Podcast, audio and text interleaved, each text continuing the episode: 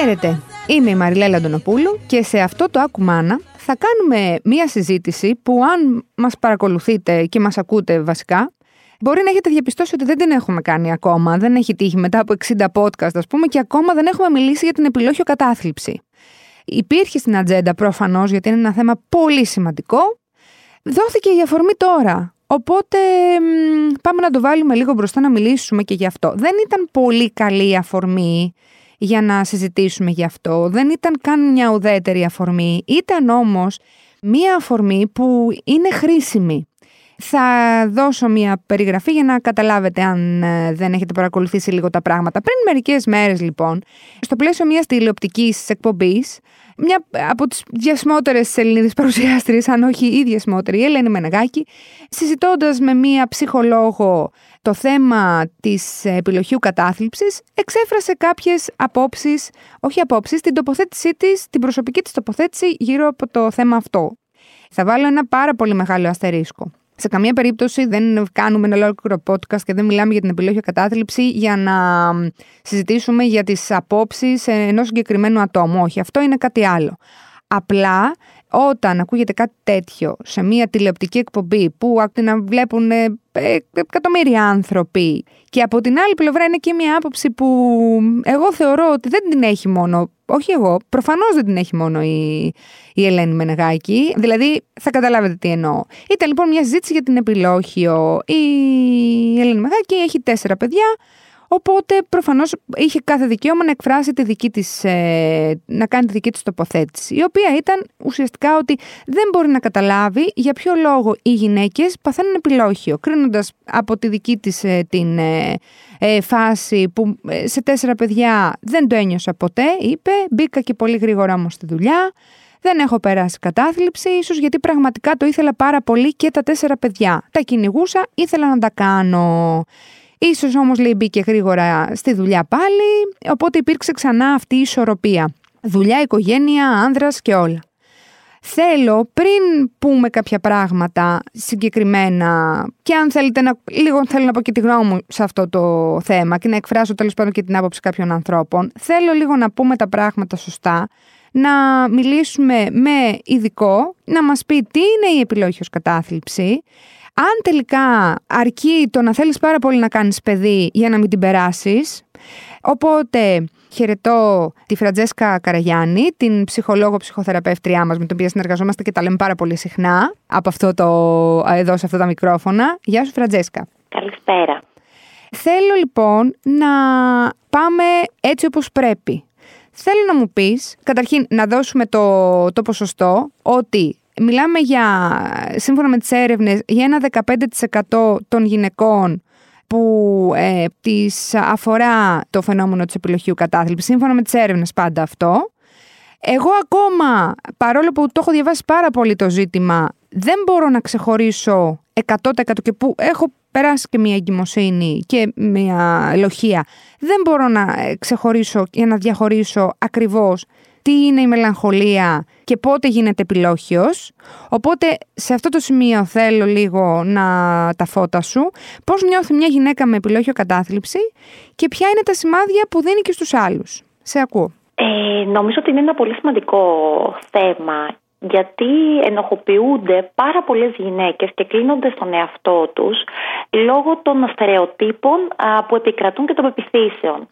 Μία γυναίκα κατακλείζεται από πολλά και διαφορετικά συναισθήματα τη στιγμή που γίνεται μητέρα. Η μητρότητα δηλαδή στο μυαλό όλων μας δεν συνδέεται μόνο με...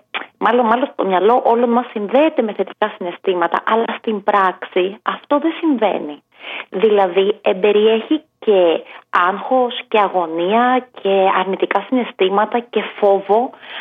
Άρα το πώς μια γυναίκα θα βιώσει τον τοκετό και το πώς θα είναι όταν θα φέρει στον κόσμο ένα παιδί, αυτό είναι κάτι τελείως Ενώ δηλαδή από τον κόσμο αντιμετωπίζεται ότι είναι μια αντικειμενική πραγματικότητα και ότι ναι. υπάρχει ένα, αυτό που λέμε μια ενστικτόδη των γυναικών απέναντι στα παιδιά τους, αυτό δεν συμβαινει παντα Δηλαδή, πολλές γυναίκες αισθάνονται μια εσωτερική σύγκρουση λόγω του ότι περιμένουν να πούν, μάλλον το πόσο χαρούμενες είναι μετά από τον, μετά το τοκετό και πολλές γυναίκες φυσικά κατακλείζονται με φόβο, έχουν υποφέρει, είναι μια καινούργια κατάσταση για εκείνες, με αποτέλεσμα λοιπόν να νιώθουν τρομερές ενοχές και τύψεις επειδή δεν πλημμυρίζονται από, το, από την ευτυχία που περιμένει ο κόσμος ή που περίμεναν και εκείνοι ακούγοντας διάφορες διηγήσεις άλλων ανθρώπων. Ακριβώς. Είναι από αυτό το στερεότυπο που υποτίθεται ότι.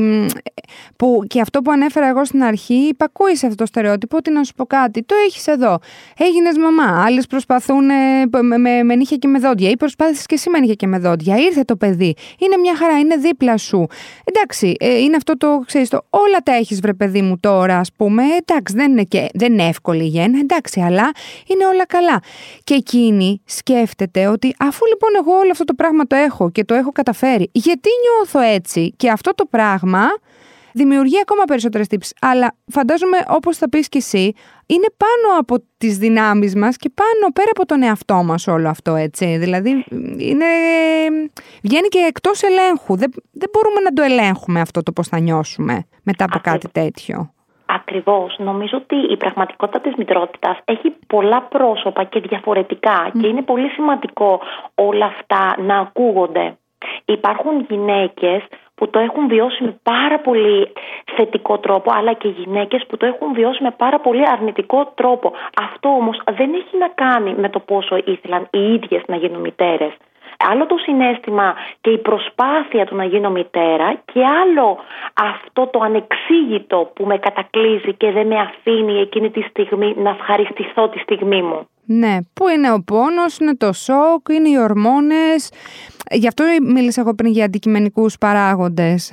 δηλαδή Σίγουρα υπάρχουν κάποιοι αντικειμενικοί παράγοντες που αυτό το κάνουν πιο ευκολο αλλά υπάρχουν και κάποιοι παράγοντες οι οποίοι δεν φαίνονται και εξαιτίας του ότι δεν φαίνονται δεν δικαιολογούνται από την κοινή Δηλαδή, είναι πολύ εύκολο μια γυναίκα, ε, λόγω του ότι μπορεί να έχει περάσει έναν επώδυνο το κετό, να μην είναι καλά. Εκεί κάπως εξηγεί την κατάσταση, άρα και εκείνη απενοχοποιείται και μπορεί να το μοιραστεί πολύ πιο εύκολα από μια γυναίκα που μπορεί να μην είχε δύσκολο το κετό, αλλά δεν είναι καλά ναι. Είναι σαν εκεί να μην της επιτρέπεται, να μην υπάρχει χώρος να εκφραστεί και να μην έχει δικαίωμα ότι δεν είναι καλά από τη στιγμή που δεν ταλαιπωρήθηκες. Ναι, ναι, ναι, ναι. Μάλιστα. Εκεί όμως μπορεί να είναι οι ορμόνες, μπορεί να έχει να κάνει με την αλλαγή, την τεράστια του ρόλου της, εκεί που ήταν ξαφνικά μόνο γυναίκα, ξαφνικά γίνεται Όλο αυτό ψυχολογικά δεν ξέρουμε το πώς μπορεί να επηρεάσει μια γυναίκα. Και σίγουρα οι ορμόνες σε κάθε γυναίκα διεισδύουν με ένα πολύ διαφορετικό τρόπο. Ξέρεις ποιο είναι το θέμα, ότι ακριβώς επειδή τα συμπτώματα, δηλαδή ανοίγεις και διαβάζεις ποια είναι τα, ε, τα συμπτώματα της επιλόχειου κατάθλιψης.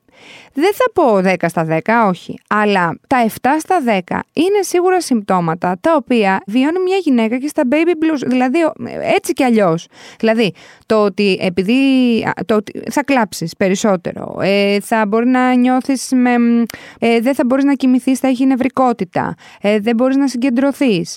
Εντάξει, ήρθε το μωρό αλλά OK, okay, δεν είναι ότι αισθάνομαι και φοβερό δέσιμο αυτή τη στιγμή. Δηλαδή, ξέρεις που λέμε ότι κατευθείαν, ας πούμε, όχι, μπορεί το δέσιμο με το παιδί μπορεί να, ε, να αργήσει να έρθει. Και κατευθείαν, ας πούμε, άμα βλέπουμε μία, μία γυναίκα, ή, ε, και εμείς οι ίδιοι, αν νιώθουμε έτσι, λέμε, Αχ, ε, έχω πάθει, είμαι, είμαι ένα βήμα πριν την επιλόχιο. Πώς θέλω ειλικρινά αν γίνεται, αν μπορούμε να διαχωρίσουμε ποια είναι τα πραγματικά συμπτώματα, εκεί που δηλαδή που πρέπει να αρχίζει και η ίδια γυναίκα ή ο περιγυρός της να ανησυχεί. Είναι πολύ σωστό αυτό. Βασικά να πούμε ότι παίζει ρόλο η διάρκεια που μία γυναίκα αισθάνεται αυτά τα συμπτώματα. Δηλαδή είναι πολύ φυσιολογικό μία γυναίκα 24 ώρες ακόμα και την ίδια στιγμή ας πούμε τούτο και του, να ξεκινήσουν τα συμπτώματα τα οποία θα αναφέρω τώρα. Απλά και μέχρι και έξι μήνες μετά από, την, από τη γέννηση ενός παιδιού μπορούμε να μιλήσουμε για την επιλόχιο κατάθλιψη. Αυτό όμως τι θέλουμε; Θέλουμε τα συμπτώματα, οι ενδείξεις να διαρκούν για τουλάχιστον δύο ή περισσότερες εβδομάδες. εκεί αρχίζουμε λίγο να φοβόμαστε όταν δούμε μία να έχει διαφορές στα συναισθήματά της αλλά και διαφορές και στο σωματικό της, στη σωματική της διαχειριση για παραπάνω από δύο εβδομάδες. Δηλαδή το πρώτο διάστημα για κάποιες μέρες ή και για την πρώτη εβδομάδα είναι φυσιολογικό και αναμενόμενο κάποια στιγμή ακόμα και να μην γίνει δηλαδή κατευθείαν μετά τη γέννηση του παιδιού να υπάρξει μία αλλαγή στη διάθεση μιας γυναίκας. Αυτό όμως το οποίο μας ανησυχεί είναι η διάρκεια και η ένταση. Η ένταση, ναι, ναι, μάλιστα. Και, τα, και όταν μιλάμε για συμπτώματα, έτσι να αναφέρουμε, μπορεί να αφορούν τα συναισθήματα, δηλαδή να, να κατακλείζονται από έντονη θλίψη, απελπισία, ε, αδυναμία, να κλαίνε συνεχώς, να νιώθουν μία αναξιότητα, ότι δεν είμαι ικανή για μητέρα, γιατί έγινα μητέρα, πώς θα μεγαλώσω το παιδί μου, ε, δεν αντέχω. Ε, να, και το ενοχικό ναι. όταν υπάρχει με, είναι μια πολύ έτσι έντονη ε, ο θυμος το άγχος. Σωματικά συμπτώματα. Βλέπουμε ότι αυτές οι γυναίκες δεν έχουν ενέργεια, έχουν μια όποση Σαν να έχουν ίωση, διάβασα. διάβασα προσπαθούσα να ξέρεις να. Και λέει ότι αισθάνονται την κόποση αυτή τη μόνιμη, λες και έχουν ίωση. Που εντάξει, που και εκεί βέβαια, άμα κοιμάσαι και πολύ λίγο, είναι, είναι λογικό να, να μην έχεις. Αλλά νομίζω ότι άμα δεν έχεις και, αν δεν κοιμάσαι και καθόλου, ενώ μπορείς, και αυτό δεν είναι. ή κοιμάσαι πάρα πάρα πολύ. Πάρα πάρα πολύ αυτό. Υπερβολή στον ύπνο μέσα σε αυτές τις συνθήκες, έτσι, που είναι έτσι κι αλλιώς ακραίες. Γιατί ακριβώς οι δυσκολίε στον ύπνο, είτε οι πάρα πολλές ώρες, είτε ο καθόλου ύπνος, είναι όμως ένα σωματικό σύμπτωμα της ε, κατάθλιψης. Ναι, ναι, Η ναι. αδυναμία να χαλαρώσουν.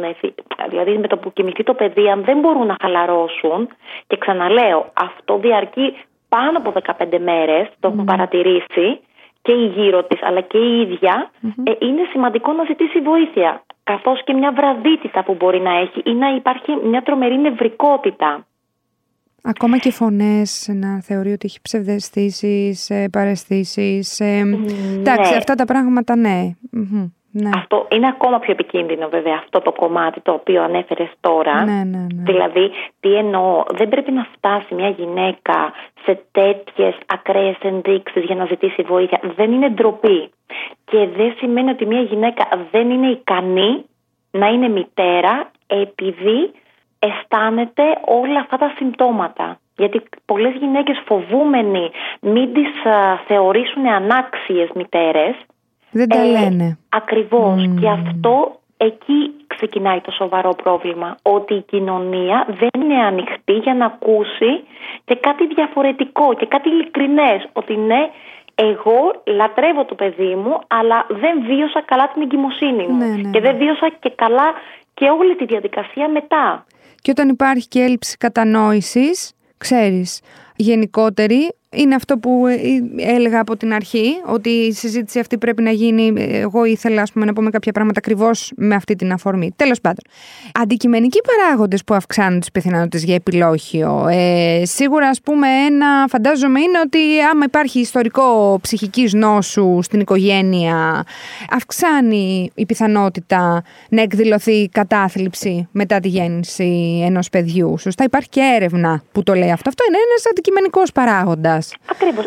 μια επιρρέπεια σε, σε εκείνο το άτομο. Ναι. Αυτό είναι όντως ένα αντικειμενικός παράγοντας. Ένας άλλος αντικειμενικός παράγοντας μπορεί ε, να είναι μια δύσκολη ε, γέννα. Με πάρα πολλές ώρες, με πάρα πολλούς πόνους. Ένα άλλο κομμάτι να γεννηθεί το παιδί με κάποιο πρόβλημα. Ναι. Ναι, ναι. Ε, ή να έχει υπάρχει μια διακοπή της εγκυμοσύνης, δηλαδή αποβολή ή έκτρωση. Να έχει προηγηθεί κάτι, να, να έχει μια τέτοια εμπειρία, ας πούμε, ακριβώς, γυναίκα, να έχει προηγηθεί ναι. μια παλαιότερη τέτοια εμπειρία, όπου στο σήμερα που γίνεται πλέον, τα καταφέρνει και γίνεται πλέον μητέρα, της βγαίνει και το βίωμα το τότε το οποίο ενδεχομένως δεν είχε επεξεργαστεί. Μάλιστα. Ε, ακόμα ενδεχομένως και η υπερβολική της ας πούμε επιθυμία να γεννήσει φυσιολογικά και τελικά να γεννάει με κεσαρκή, έτσι. Γιατί το να θέσει υπερβολικά υπερβολικά κάτι που εντάξει, να γεννηθεί θέλουμε, να τα, να τα λέμε τώρα και αυτά. Αν μας ακούει κανένα μάτι, το θέμα είναι να γεννηθεί το παιδί. Εντάξει, σαφώς μπορεί να έχεις μια προτίμηση, αλλά εντάξει, μην επιβαρύνεις και τον εαυτό σου άμα ας πούμε, στο τέλος τελικά δεν τα κατάφερες φυσιολογικά. Ε, ε, ε, εκείνη την ώρα δεν ξέρεις και πώς πάει το πράγμα. Δηλαδή, δεν ξέρεις με τις πιθανότητες. Είναι όμως όλα αυτά, τι είναι, είναι κατασκευές κοινωνικές. Σωστή, ναι, ναι, ναι. Όπου έρχονται και μολύνουν κάτι το οποίο είναι όμορφο, κάτι το οποίο θέλουμε. Τι, μια γυναίκα να γίνει μητέρα. Σε μολύνει η σκέψη ότι α, αν γεννήσω πρόωρα, γιατί πολλές γυναίκες επίσης που μπορεί να γεννήσουν ε, πριν mm-hmm. τους εννέα μήνες και εκείνες είναι πιο ευάλωτες στο να εμφανίσουν επιλόγιος κατάθλιψη. Αυτό γιατί αισθάνονται ότι μήπως οι ίδιες το προκάλεσαν. Δηλαδή υπάρχει μια ενοχή ή ένας φόβος ότι μήπως η προορότητα οδηγήσει σε πρόβλημα στο παιδί. Ναι, ναι, ναι. ναι. Ποια ανησυχία μεγάλη. Ακριβώς. Κάποια πράγματα λοιπόν τα ξέρουμε από πριν. Θέλω να πω, ξέρουμε ότι η επιλογή ως κατάθλιψη είναι ένα σενάριο. Μικρό, μεγάλο δεν έχει σημασία. Το θέμα είναι ότι υπάρχει για, κάθε, για την κάθε μία από εμάς. Γιατί δεν είναι, ας πούμε, έχω ακούσει ότι ε, μωρέ, εντάξει, αυτή είναι αισιόδοξος άνθρωπος. Σιγά μην πάθει επιλογή. Δεν παίζει και πάρα πολύ μεγάλο ρόλο. Παίζει κάποιο ρόλο φυσικά και πώς βλέπεις τα πράγματα κτλ. Αλλά μπορεί να το κάνεις το, το μετέωρο το βήμα και να πέσεις στο, στο κενό. Και εσύ είσαι αισιόδοξος άνθρωπος. Ε, λέω τώρα ξέρεις πράγματα που έτσι κι αλλιώς λέμε και μεταξύ μας, ξέρεις, κάπως μπορούμε λοιπόν, πώς μπορούμε να την προλάβουμε, πώς μπορούμε να δράσουμε προληπτικά στην επιλόχιο; Νομίζω ότι μπορούμε, ε, λέ, ακούγοντας διάφορες απόψεις και χωρίς να ωρεοποιήσουμε την κατάσταση. Δηλαδή μια γυναίκα η οποία ετοιμάζεται να γίνει μητέρα χρειάζεται να έχει στο μυαλό της ότι μπορεί να δυσκολευτώ, ότι μπορεί να μην έχω διάθεση. Ε, σίγουρα ε, η ζωή μου δεν θα είναι ιδανική, παρόλο που θέλω να φέρω στον κόσμο ένα παιδί. Θα χρειαστεί να αλλάξω πράγματα, θα χρειαστεί να κερδίσει την πρώτη θέση κάποιος άλλος εκεί που ήμουν εγώ, ο, ο πρώτος άνθρωπος και ο μόνος άνθρωπος που φροντιζω πλέον θα χρειαστεί να παραμερίσω τον εαυτό μου. Άρα λοιπόν νομίζω ότι όσο πιο αντικειμενικά σκέφτεται μια γυναίκα προτού γίνει μητέρα, τόσο πιο έτοιμη θα είναι για να δεχτεί τη μητρότητα. Και ένα σημαντικό κομμάτι είναι το να μιλάει για το πώς νιώθει χωρίς να ενοχοποιεί τη ίδια. Δηλαδή έχει δικαίωμα το να φοβάται, έχει δικαίωμα το να αγανακτήσει κάποια στιγμή γιατί έχει μια τεράστια αλλαγή στη ζωή της το παιδί. Και να μην σκεφτεί ότι από τη στιγμή που δεν είμαι καλά δεν είμαι κανένα μητέρα. Δηλαδή να μην συνδέσει τη δική της χαμηλή διάθεση ή θλίψη με τον ερχομό του παιδιού. Είναι δύο διαφορετικά πράγματα. Επίσης μπορεί να ξεκινήσει και μερικές, ε, πώς το λένε, να, να έρθει και σε εσάς τους ειδικούς, δηλαδή, ξέρεις, να, να, το δει και λίγο αλλιώς από πριν. Αυτό, Είναι προληπτικά. Ακριβώς, ε, ακριβώς. Ε. Είναι σημαντικό και το να έρθει σε επαφή επίσης με μαμάδες, οι οποίες όμως δεν έχουν την τάση να ωρεοποιούν μια πραγματικότητα. Γιατί δυστυχώς η κοινωνία μας έχει την τάση να ξεχνάει τα αρνητικά βιώματα και να ασχολείται μόνο με το θετικό. Ναι. Δηλαδή, ε, οι περισσότερες μητέρες ε, έχουν αγανακτήσει κάποια στιγμή ε, μετά τη γέννηση του παιδιού τους. Απλά νομίζω ότι μετά περνώντας ξεχνάνε αυτές τις άσχημες σκέψεις. Ε, Επίσης, ε, μια αιτία ε, επιλογίου κατάθλιψη σε περίπτωση που δεν υπάρχει και ιστορικό, ε, που είναι δηλαδή κάτι που έρχεται, που σου έρχεται, δεν, το, δεν έχεις κάποια προδιάθεση, έχει να κάνει και με το, με το σύντροφο. Δηλαδή, είναι η πιο ευαίσθητη περίοδος, γιατί υπάρχει, είναι ακριβώς επειδή ο άνθρωπος αυτός που γίνεται μαμά ε, είναι πάρα πολύ ευάλωτος. Ε, μπορεί να τα έχει κι αλλιώς λίγο στο μυαλό της τα πράγματα. Ξέρεις, μπορεί να θεωρεί ότι κάποια πράγματα θα αλλάξουν με τον ερχομό του παιδιού. Μπορεί να σκάσουν τα καμπανάκια με το που, γίνει, με το που γεννηθεί το παιδί. Τέλος πάντων, να δει, να δει κατάματα την πραγματικότητα ότι τι, ότι είναι ότι ο πατέρας του παιδιού δεν ακόμα και τώρα ας πούμε δεν είναι δίπλα της όπως θα έπρεπε.